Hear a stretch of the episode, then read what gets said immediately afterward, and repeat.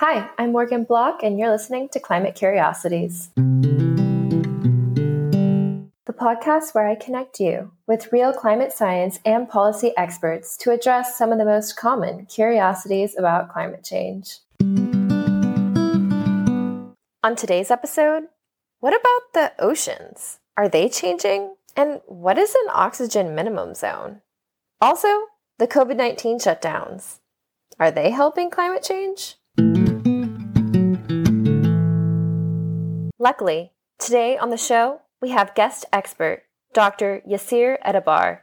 Yassir is a postdoctoral scholar at the Center for Climate Change Impacts and Adaptation at Scripps Institution of Oceanography, UC San Diego. His research focuses on how climate change manifests in the ocean and, in turn, how the ocean actually helps us cope with climate change.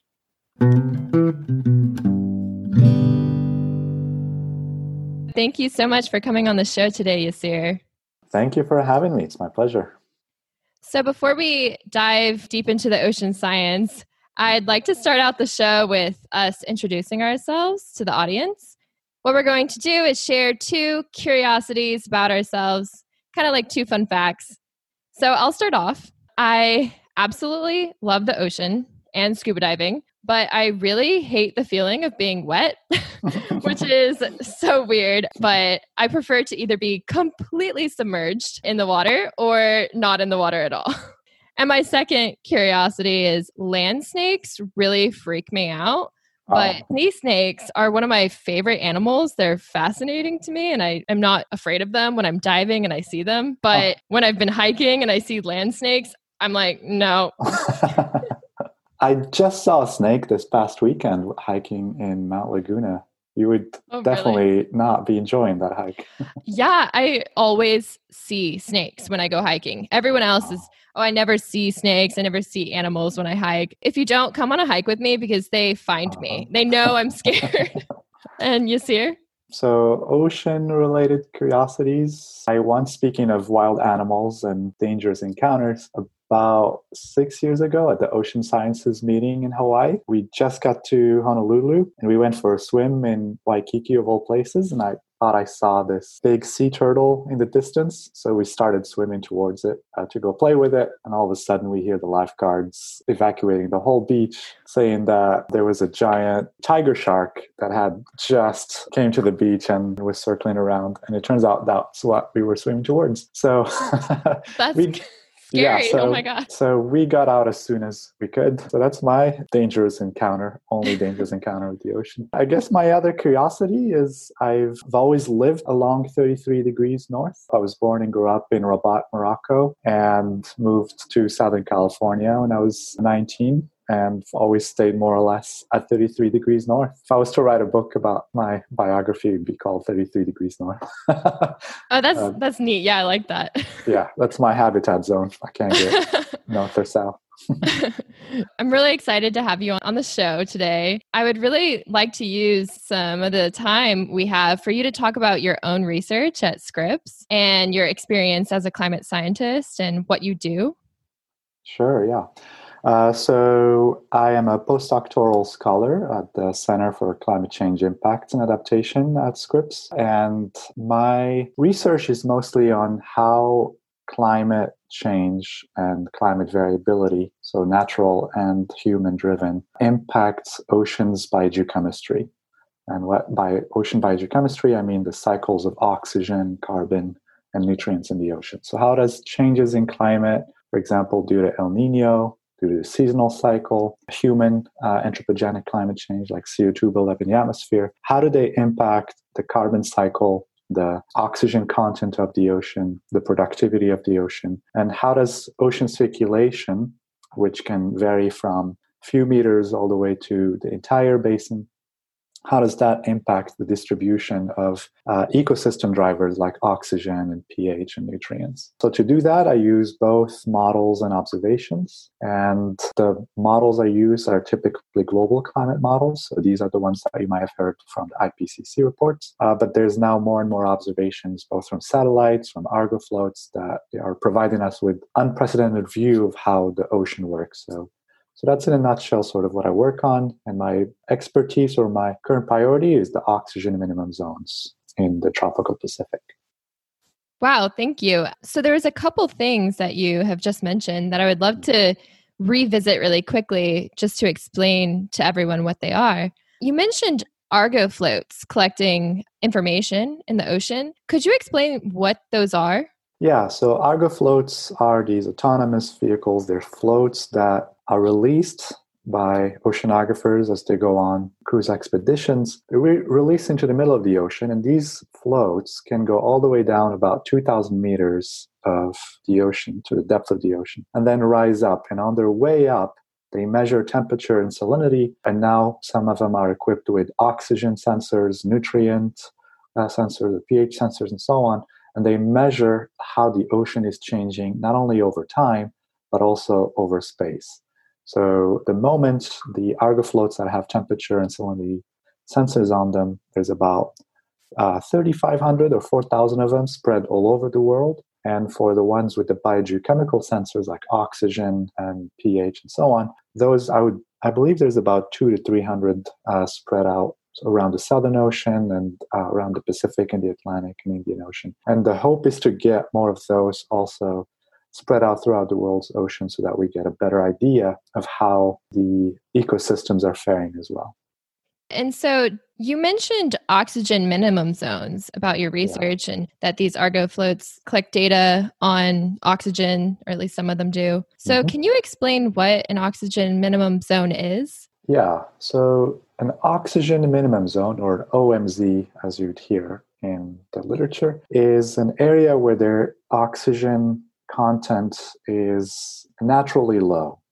So we typically call that a hypoxic condition. For example, oxygen concentrations below about 60 millimole per meter cube. And that's a level below which marine animals can't really breed well. So the metabolic rate really slows down, and the livelihood of most uh, marine organisms is impacted below that level. Sometimes they're called dead zones, but that's probably not an accurate way to describe them because there's other marine organisms that can live in those oxygen zones. Uh, fishes that are well adapted to the OMZs or microbes that actually respire organic carbon that falls down. So an oxygen minimum, minimum zone occurs naturally and they're going to be found mostly in the eastern part of the basins of the Atlantic, the Pacific, and the Indian Ocean. And they exist because there's not enough circulation or ventilation, if you wish, of waters that are going to bring in newly oxygenated waters from the high latitudes into these regions. And if you remember from the class from the class that you took in winter, that depends on the, the subtropical gyres. So, how do subtropical gyres recirculate waters around the Atlantic and the Pacific Ocean. And so, without enough ventilation, the oxygen content of those regions is continually depleted by microbes that are constantly respiring all the organic matter that falls off from the surface. And at the surface, there's a lot of productivity. So, a lot of phytoplankton and zooplankton that grows and falls off. And as it's fallen off, microbes are respiring it, and so they're decreasing the oxygen content. And at the same time, there's not enough oxygen being renewed. So you end up with these huge oxygen minimum zones, uh, for example, in the Pacific, where you're not going to find a lot of aerobic life. So one of the most concerning aspects of climate change recently is that we've observed that these oxygen minimum zones are expanding. And one of the potential consequences of climate change is the decrease of oxygen in the ocean because oxygen is, is sensitive to changes in temperature and circulation. So that really is driving a lot of the research that I'm doing and others on OMZs or oxygen zones. So you say that oxygen minimum zones are natural, but that climate change could be making them more prevalent? Right, yeah. So because the the solubility of a gas depends on the temperature of the fluid of water. As you warm water, it can hold less gas. So that's the first mechanism that's going to dictate how much oxygen can stay in the ocean. So that we call that the thermal effect. So the warmer ocean can hold less gas. But that's only a portion of the change of oxygen due to warming. The other portion is that as the ocean warms, the surface density decreases. So it becomes more buoyant. So it becomes more stratified. So the upper ocean becomes more stratified, and the ability of the ocean to ventilate its interior or convection and mixing from the surface to the ocean's interior is decreased because the ocean becomes more stratified. And so the oxygen minimum zones are going to be receiving less, even less oxygen because of that enhanced stratification. So the sum of this thermal and what we call dynamic change in the ocean is what we think is leading to a change in the oxygen content of the ocean. But there's some other uncertainties and a lot of unknowns that are still we're still trying to figure out. For example, the oxygen minimum zones are really complex if you go to the tropical Pacific, there's so many different types of currents. Uh, there's what we call the mesoscale. So these are the chaotic features known as eddies. We still don't fully know how biological productivity is responding to anthropogenic warming. So there's a lot of unknowns that we're still trying to figure out. And that's why I think that's why it's really interesting to study oxygen zones because they're giving us sort of an insight into how both ocean circulation and biology and chemistry is changing in a warming world. And another really fascinating thing is how the natural variability of the ocean itself can tell us things about the ocean. So how do how do these oxygen zones respond to El Nino, for instance? So during El Nino, it's we think that the OMZs shrink, and that's because during an El Nino there's less upwelling, so there's less productivity at the surface, and there's less organic matter that falls down and gets consumed by microbes. But that's one side of the story. We're still trying to understand how changes in circulation because of the currents and so on are going to impact oxygen. So that's a sort of a small sample of the big questions that we're tr- still trying to figure out. But the main points that we know is that the oxygen content is decreasing. So there's plenty of observations that show that over the last six decades. We know that it's huge concern to global fisheries, regional fisheries, to marine biodiversity, and we know that it has consequences for uh, biogeochemistry. So, how much carbon the ocean can take up, how much nutrients are going to be available for productivity, and so on, all depends on how these oxygen minimum zones are going to respond to climate change. So, yeah, so th- these are some of the big questions that concern my mind. yeah. And I think a lot of people, when they think of climate change or they hear anything talking about that, they automatically think of the atmosphere and what we're breathing in and out and experiencing here at the surface. But the oceans are a huge part of the climate system, it sounds like. Definitely. I believe the oceans are central. They're the driver of the climate system. For example, for anthropogenic carbon emissions, only about half of the CO2 that we emit every year is found in the atmosphere. The other half goes into the ocean and to terrestrial ecosystems. And for example, global warming as a phenomenon, about 90% of the heat that's trapped by anthropogenic greenhouse gases goes into the ocean. So we're talking about, you know, the driver of the climate system is also responsible for buffering or taking up most of the climate impacts. And that's really well known. So there's plenty of observations from the Argo floats, for example, from hydrography or cruises that have been sampling the ocean over the last few decades, from satellites, uh, from sea level measurements and so on that are telling us that the ocean is taking up most of the heat. Over 90% of the heat that we're trapping in the planet or energy imbalance is going into the ocean. And that's that's really fascinating. And also it tells us that we need to measure it and we need to know what are the impacts of some of this heat that's going into the ocean. One aspect that is of interest to me is once the ocean warms, what happens to its oxygen content? What happens to nutrient cycling? How does productivity change as the ocean becomes warmer and becomes more stratified? The other aspect is carbon. So, independently of the warming, all the carbon that we're emitting, about a quarter of it ends up in the ocean. And then it acts to acidify or reduce the pH of the water. That's going to have, have an impact on organisms that depend on calcium carbonates to build their shells, or even that are sensitive to pH. So we got these two different aspects of how the ocean is responding to climate change. So it's helping us deal with climate change by absorbing heat and carbon, but at the same time, it's those services are impacting marine ecosystems in ways that are that are really complex and that we're still trying to understand, but that could be extremely concerning for fisheries, for the biodiversity of our planet. So that's, I think, just a few aspects of how the ocean is one of the central story characters of the climate change phenomenon. Definitely. And it just sounds like it's just so important. As a climate scientist, how do you make your research more visible to policymakers and people in the public when you have really important information to share? Well, science is, is very challenging. You have to be focused to do a lot of your work. So sometimes it's it can be hard to reach out to the public with the limited time you might have, or sometimes the role of scientist can be constrained. You have to focus on the facts and you have to focus on doing the research. But I think it's also really important that we put these facts and what we know, including the uncertainties, out to the public, especially to policymakers and to educators. So for me personally, I found one venue is to go to the UN climate negotiations or the UN climate meetings every year and just share as much of the most recent research that we've been doing at Scripps and elsewhere on these topics, especially related to the oceans, to policymakers. And I, I found that to be a very impactful way of uh, raising awareness about some of these topics that might not be popular within policymakers. So I've been working with colleagues like uh, Professor Lisa uh, Levin, people like uh, Natalya Gallo, the director of Scripps, uh, Dr. Margaret Leinen, and various other people to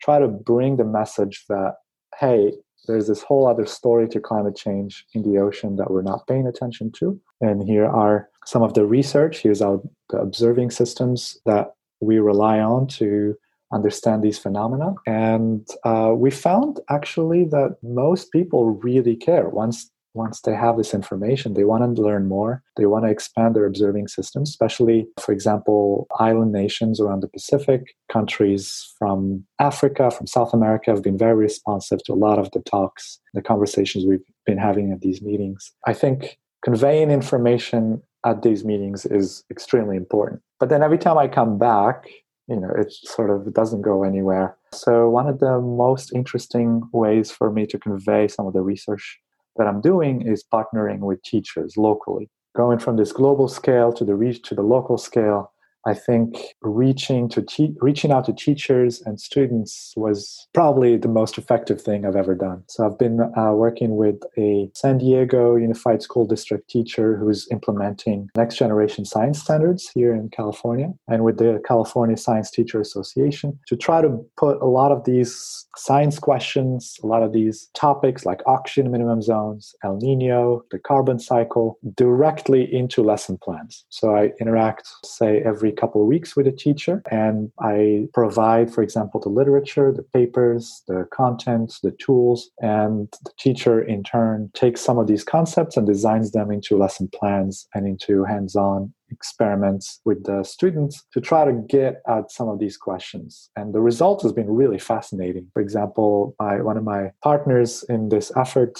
Olivia Allison, who is a middle school teacher at Lewis Middle School, has designed a 12 week lesson plan on oxygen minimum zones. That's been absolutely impactful. So, so those are some of the examples I've been, I've been working on to try to broaden the impact of my research. That's really amazing. And educating the future generations on on science is really important to making sure our society is demanding policy and action that is in line with what you're studying. Yeah, I think as climate change becomes more politicized, I think one of the best ways we can inform the public is by putting as much science as we can into our discourse, from K through 12 all the way to the policymaker decision making tables. So I think science, by providing information and guidance, is really a huge part of the solution to this complex problem. Definitely talking about politics, one of the big topics right now is COVID 19 and everything that's going on with that. And a lot of reports and news reports have been showing these waterways with dolphins and it's all clean and beautiful and the world is just bouncing back and the mm-hmm. skies are blue. So I've had a lot of questions from friends and family. What do we think about this? And is this solving climate change? Is Is the lockdown going to fix all of our climate problems? That's a good question. I think it suggests that we need to clarify a big difference between pollution and climate change. Pollution, for example, air pollution, once you release particulate matter or black carbon or volatile organic carbon, those pollutants stay in the atmosphere for a short period. So as soon as you stop emitting these air pollutants, they react with other species in the atmosphere, they settle down, and then you get the clean skies and beautiful clean rivers and so on. With climate change, it's different. It's the long term story. So, this is, for example, for CO2, nitrous oxide, these are long lived greenhouse gases. They stay in the atmosphere for 50 to 100 years or more. And so, there is an accumulation problem. So, all these changes in our lifestyles, including reduction in air travel, in land transport, you know shifting to zoom and to digital communication and so on it's going to have an impact on the amount of co2 say in the atmosphere but that impact so far has been really small and we have to sustain this for many years and decades before we actually see any major changes and in the Keeling curve, for example. So that's a misconception I think that we should clear out in the public that just because we stopped emitting two months ago or that we reduced our emissions two months ago doesn't mean that we're going to see it directly in the atmosphere. We have to sustain this for a very long time and we have to amplify these efforts substantially so that we actually see a change in the amount of greenhouse gas in the atmosphere. So, in many ways, for me personally, I find the COVID pandemic period as an opportunity to sort of show how important it is to first get going with reducing our greenhouse gas emissions early on because it takes a lot of effort. And two, it shows how hard it is to reduce the greenhouse gas footprint of humanity globally. So that means we have to really think about our energy systems and so on. That's outside of my expertise. And here I'm sort of speaking as a public citizen. The other way to look at this is just how important science is to these global problems. We did not expect this pandemic. Once it happened, we turned directly to scientists to figure out okay, what is this virus? How do we beat it? How do we stop it from propagating? And so I see a lot of analogies with climate change that we really got to be prepared for some of the unknowns that are lying ahead. And that's where the sort of the, the process of adaptation comes in handy. We know that climate change is a major issue and we know that there are certain aspects that we don't fully understand that means that we need to be adapting or at least we need to prepare to some of these climate impacts in the future I think the pandemic is an opportunity to think about what else is looming into the future and how can we better be prepared and also understand how different regions might be responding differently to these global problems. The way the United States versus South Korea is responding to COVID is sort of another analogy to you know how will other countries respond to different climate phenomena as they occur in the future. So my main perspective on this is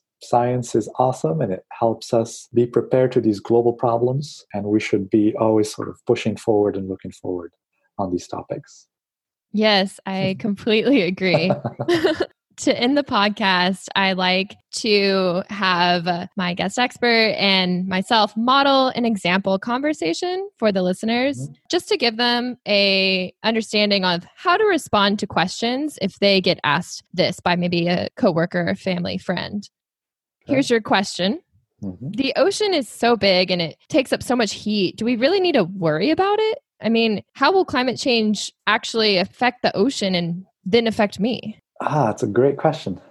So, a really fast response. That's really hard for a scientist to give you a fast response. the ocean is really big and it's taken up all that heat and all that carbon.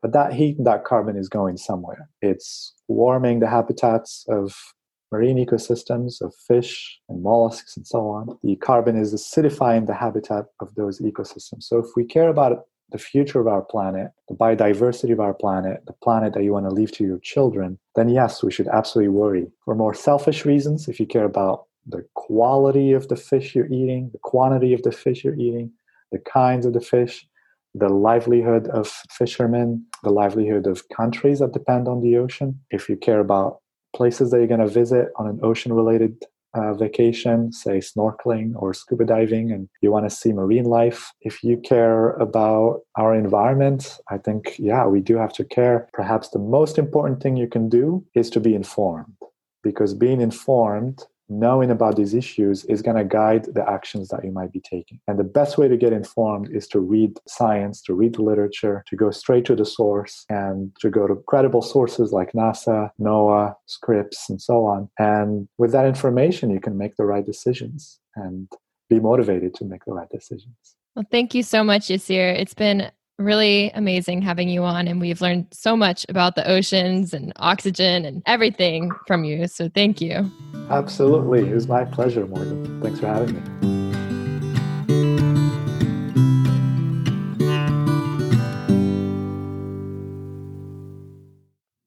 If you would like more information about the topics covered in this episode, please see the description for references. And if you enjoyed this podcast, please remember follow and subscribe to Climate Curiosities. See you next time.